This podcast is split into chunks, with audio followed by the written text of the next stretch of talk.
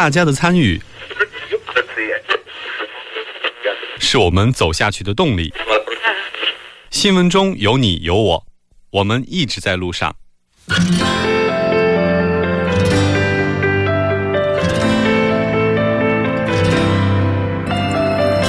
参与我们的节目，您可以通过手机短信的方式发送短信到井号幺零幺三，每条短信会收取五十韩元的通信费用，或者可以进入我们官方网站三 w 点 tbs 点 s o u r 点 kr 进行留言，我们期待大家的参与。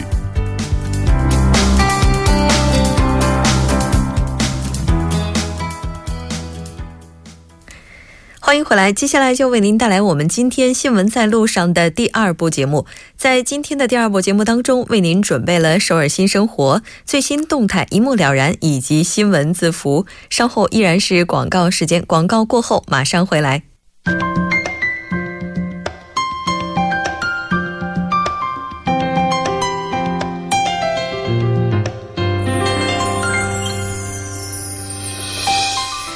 首尔新生活为您介绍首尔市为在韩外国人推出的优惠政策、开办的教育讲座、举行的庆典。那接下来马上就进入我们今天的首尔新生活。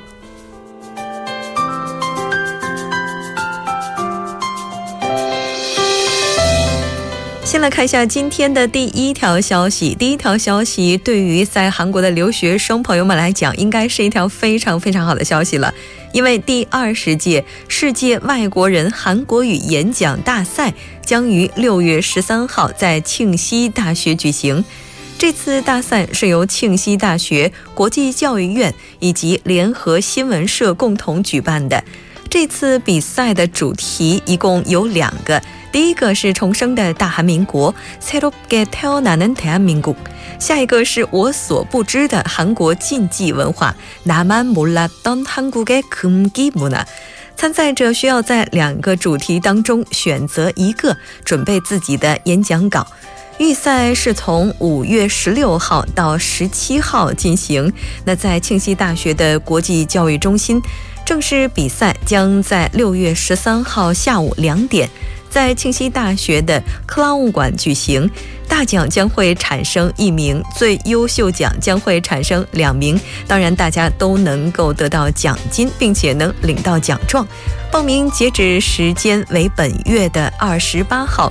更详细的内容，您可以登录三 w 点 s p e e c h i n k o r e a n 点 i i e 点 a c 点 k r，也就是 speech。In Korean 点 i i e 点 a c 点 k r。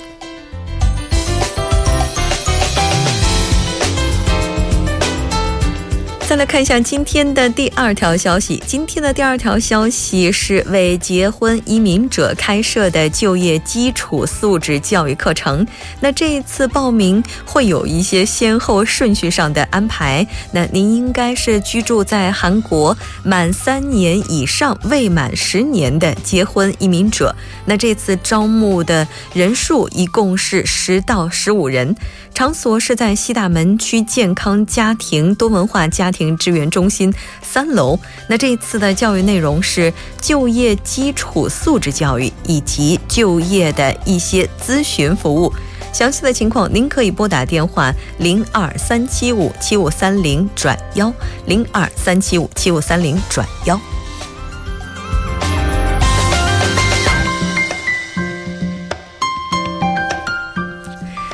再来看一下下一条消息，这条消息是道峰区健康家庭多文化家庭支援中心举办的简单而又有趣的生活中经济金融教育。那这次招募的依然是结婚移民者，会按照先到先报名的顺序，一共招募十五人，时间是在四月十七号、十九号这两天进行，是从下午的两点到四点。具体教育的场所是在中心教育场一号教室。活动的内容包括在韩国社会所必须要掌握的一些信息。那这些信息可能就包括我们刚才提到的，在生活当中我们应该要了解的一些经济、金融的一些小常识。这些对于多文化家庭的朋友们来讲，应该是非常非常必要的。如果您想要了解更多更详细的情况，也可以拨打电话零二九九五六八零零零二九九五六八零零进行更加详细的咨询。那好的，以上就是我们今天的首尔新生活，希望这些信息也总是能够让大家的首尔生活绚丽多彩。稍后为您带来最新动态，一目了然。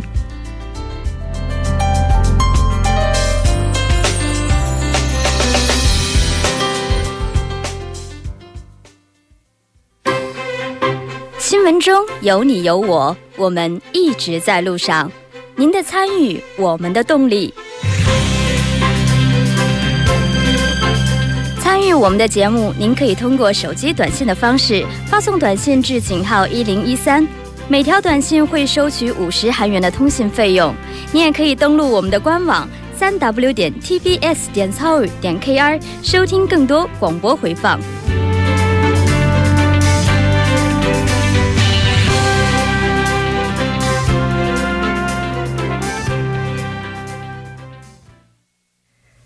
最新动态一目了然。接下来，我们将通过嘉宾的独特视角来了解最新的动态。今天我们请到的嘉宾是来自首尔大学的董科博士。董博士，你好。木真你好，非常高兴能够跟董科一起来了解今天的最新动态。我发现董科似乎这个对细菌真的非常感兴趣，这是我的工作。今天要给我们带来的这条动态依然是跟细菌有关的。是的，是的。那上次呢，我跟大家抛了这么一个观点，就是说养瘦狗能够减肥。然后呢，很多人不理解。其实呢，主要这个养养瘦狗减肥呢，还是瘦狗体内的这个肠道微生物的作用。那么今天呢，我就想继续再跟大家多谈一点这个，呃，肠道微生物。肠道微生物呢，它不仅能够帮助减肥，它还能帮助长寿。嗯，我记得之前好像在节目当中，董科也介绍过，说人体的这个肠道内哈，它其实是细菌形成的一个小的循环体，又或者说它是自成生态。这个好像是不是也是跟这种瘦狗，然后可能会影响我们体型的原因是有关系的？哎，是的，是的。嗯，那接下来咱们就继续来说一说哈，这个细菌能够帮助长寿，这到底是怎么一回事儿？那科学家们呢一直认为，一些动物的寿命和肠道细菌它是存在着某种联系的。比如说呢，人类和小鼠衰老的时候呢，肠道细菌的多样性会降低，然后呢，从而更容易患上疾病。不过呢，科学家还不确定这种肠道内的菌群呢，它是如何影响寿命。但是呢，有一种可能就是说啊，说免疫系统随随会随着年龄的增加而衰弱。而有害的细菌呢，会逐渐在数量上超过有益细菌，因此呢，移植年轻的、健康的肠道内的这个细菌，然后到被感染或者已经年纪大的这个肠道内，可能会帮助使这些年纪大的肠道呢重新恢复活力。这是一个。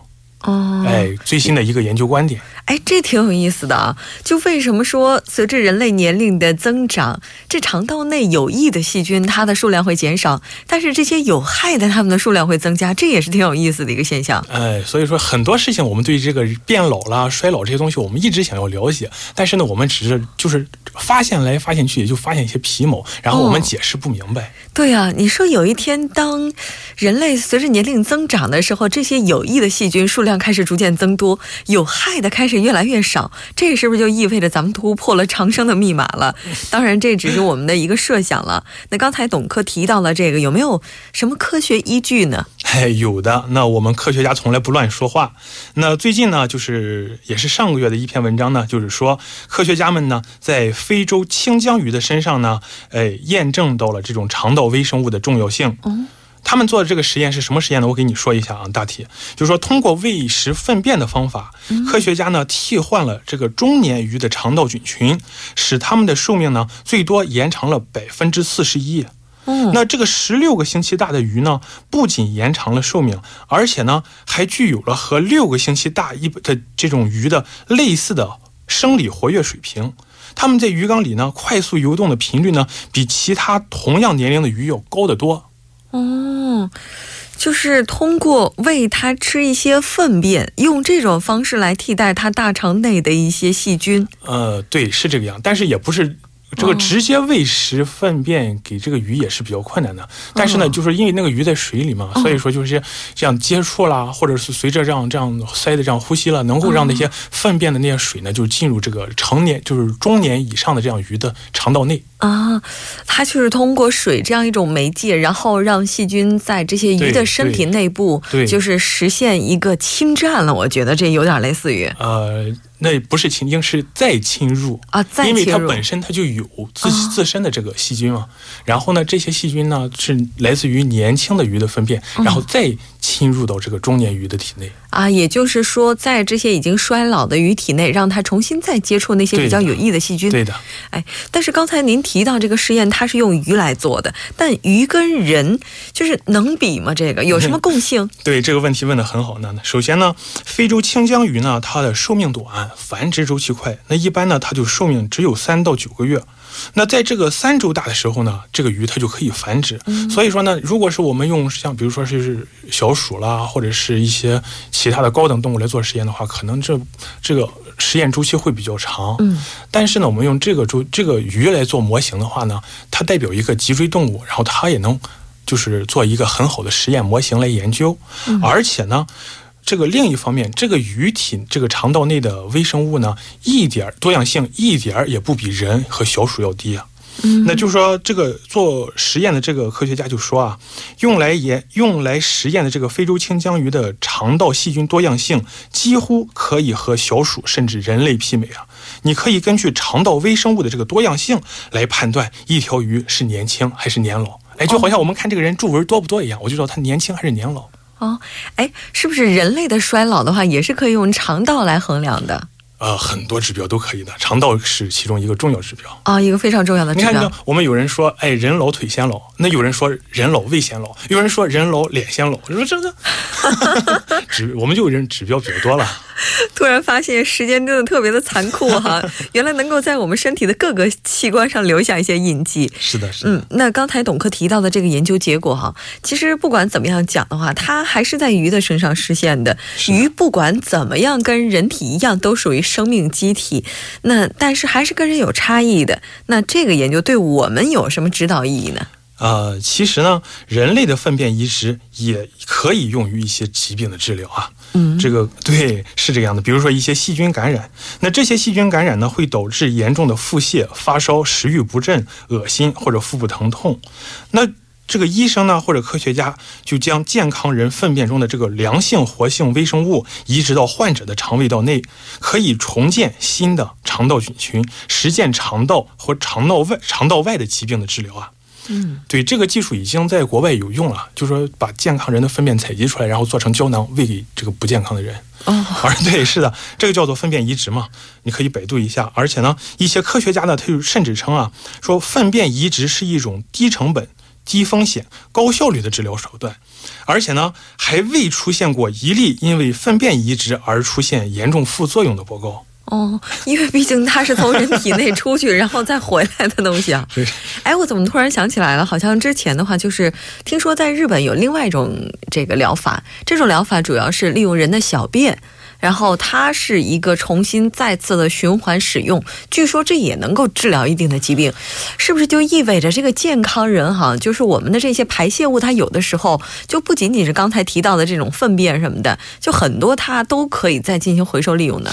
我不这么认为啊，好吧？对，还好别这么认为哈，因为在我的脑海当中，我能想象到的就只有那种猫的粪便当中的咖啡是属于能够正常接受、不太违和的哈。但这个方法，我觉得跟我一样不太能接受的人应该是大多数吧。是的，是的。其实，呃，首先来说呢，在。这个粪便入药，这不是一个新鲜事啊。这个就是我那不管是东方西方，这个你要是翻一些典籍，不管是医药类的还是这个研究类的，都会有这个记载。嗯，哪怕你像是主后方，左后方的话就是屠呦呦当时那个青蒿素，就是从左后方里头受的那个灵感。嗯，然后呢，或者是《本草纲目》都有对这些粪便药类的记载。那我们这个老祖宗叫的名字就很好听了，叫什么人中黄啦，哦这就 这就是人高雅人对，或者是什么残沙啊、望月沙啊、夜明沙啊、五灵芝、白丁香，哎，其实这就是些什么老鼠屎啦、兔子屎啦、鸟屎、呃蝙蝠屎这些东西。再一次佩服一下咱们的老祖宗哈。但是今天董科分享给大家的这个最新的动态，我觉得非常有意思啊。这有意思就在于呢，让大家开始更加重视自己肠道里的细菌平衡。是的，是的，嗯，但是呢。重视归重视，但是千万不要过分解读，就好像你刚才把它联系到这个小便一样。这个呢，就说养，首先呢，这个养生保健的知识呢，我们知道一些是好的，但是呢，嗯千万不能断章取义啊。这个，嗯，毕我们这个。通过粪便移植，主要是看重它的一些微生物，嗯嗯但是如果是尿液的话，它基本上它是尿液，它是没有微生物的，尿液它是无菌的，它有一些，但是它有一些这样生理的，像是高氨啦、高氮啦这样的排泄物，我不认为它会有一些什么呃生理作用。所以，但是归根结底呢，我们这个健康的生活方式呢，和这个多样化的饮食，还有积极的心态，这个才是最重要的。啊、但是不管怎么样，我觉得董科分享完之后啊，细菌这个东西在我脑海当中的形象是改变了，就它不仅仅是坏的，它也有好的。大大部分是好的，对对对。好的，非常感谢董克给我们带来这一期的一目了然最新动态哈，我们下期再见。谢谢木真。好，接下来我们来关注一下这一时段的路况、交通以及天气信息。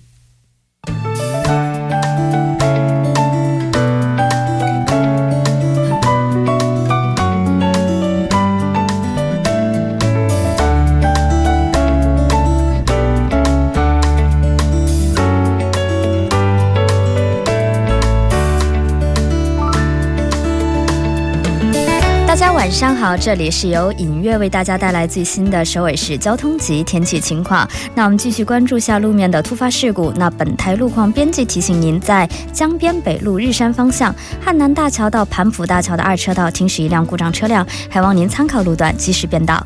我们继续关注下高速情况，在内部循环高速公路圣水 GC 方向城山交叉路到延禧交叉路、红记交叉路到红之门隧道等路段，目前车多，以平均时速十五到二十千米每小时的速度缓慢前行。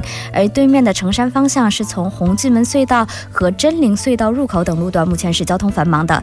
此外，在江边北路高速日山方向马浦大桥北侧到元小大桥北侧、汉江大桥北侧到铜雀大桥北侧，还有盘浦大桥北侧到汉南大桥北侧等路段，目前车多。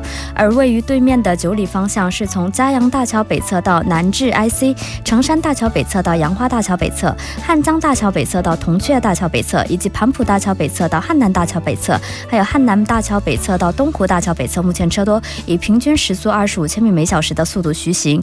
在西部干线道路的金川 IC 方向，是从城山大桥到木洞桥的路段，以及新亭桥到关明桥，还有高尺桥等路段，目前车多，都是以低于二十千米的速度徐行。京釜高速公路的新葛和首尔方向是汉南到赞苑以及到盘浦的路段都是以低于十五千米的速度徐行的。那对面的首尔方向呢，相对较好，是以三十五千米每小时的速度前进。我们看一下今明两天的具体的天气情况。今天晚间至明天凌晨阴，最低气温零上十度；明天白天晴有时多云，最高气温零上二十度。好的，以上就是尹月带来这一时段的天气交通信息。稍后我还会再回来。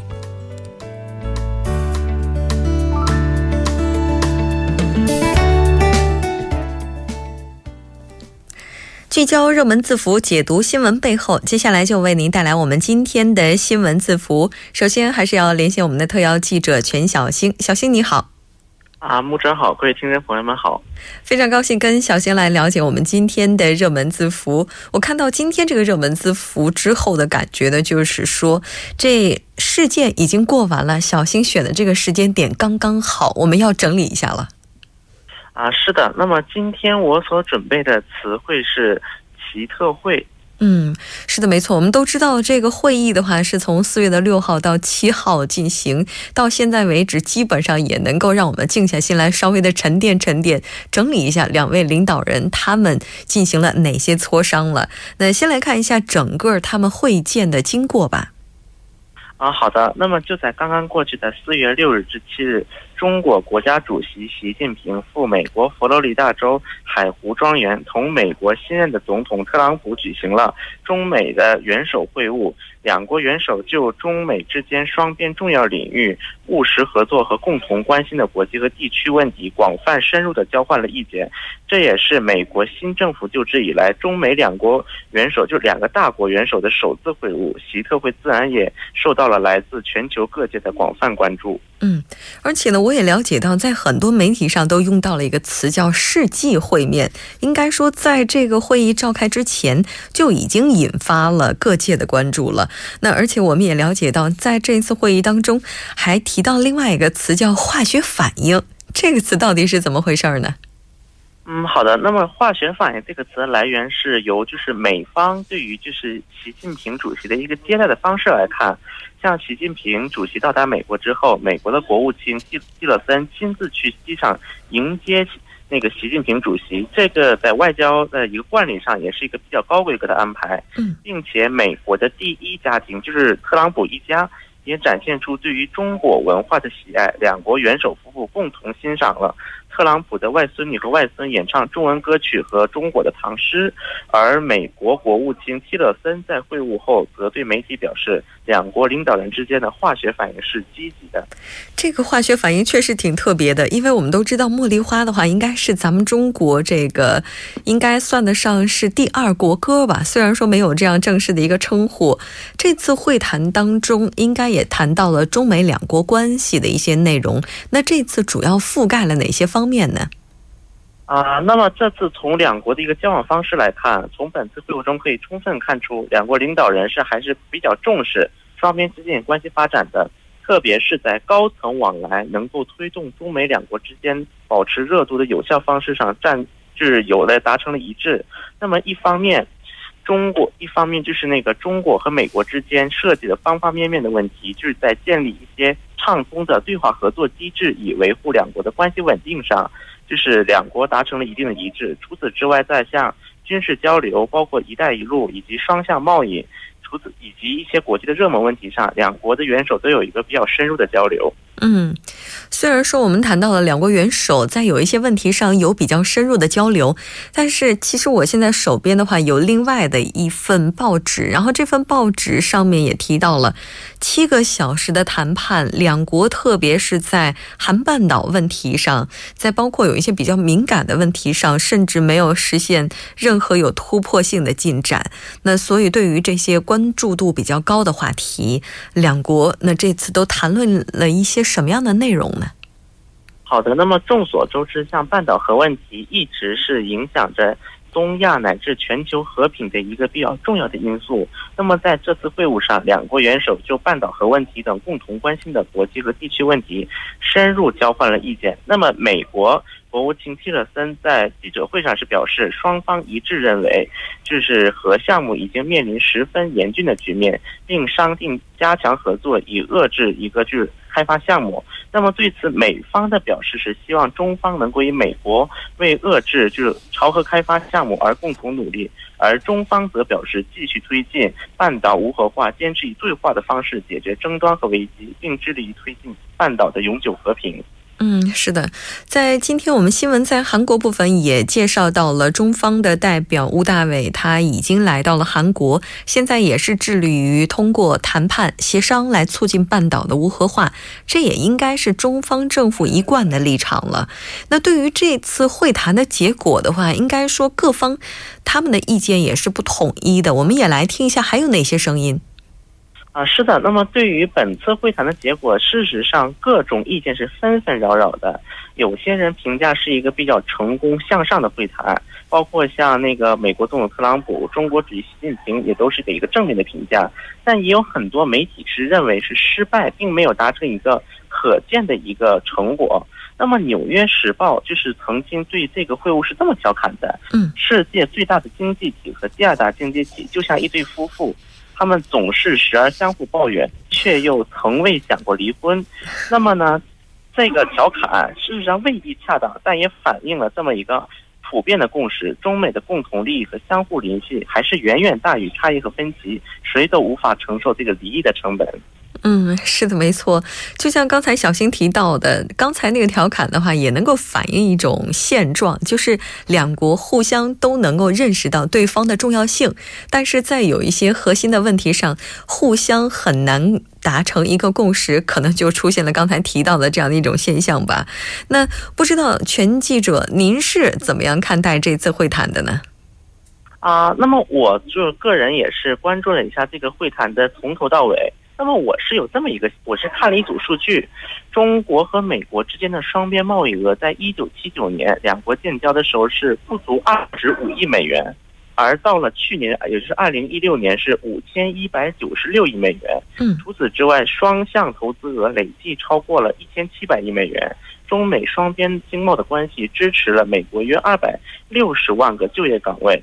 那么呢，就是我们没有理由不认为，本次会晤虽然说就是在一些方面还存在的分歧，但正所谓那句话所说“求同存异”嘛，美中美关系创造一个，这也是中美关系创造了一个积极的一个新的开端。包括我们所说的，习近就是那个习近平主席提议美国加入“一带一路”也好，包括双边。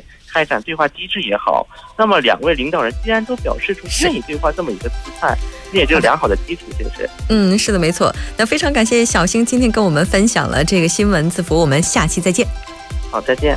好的，我们稍后第三部节目当中再见。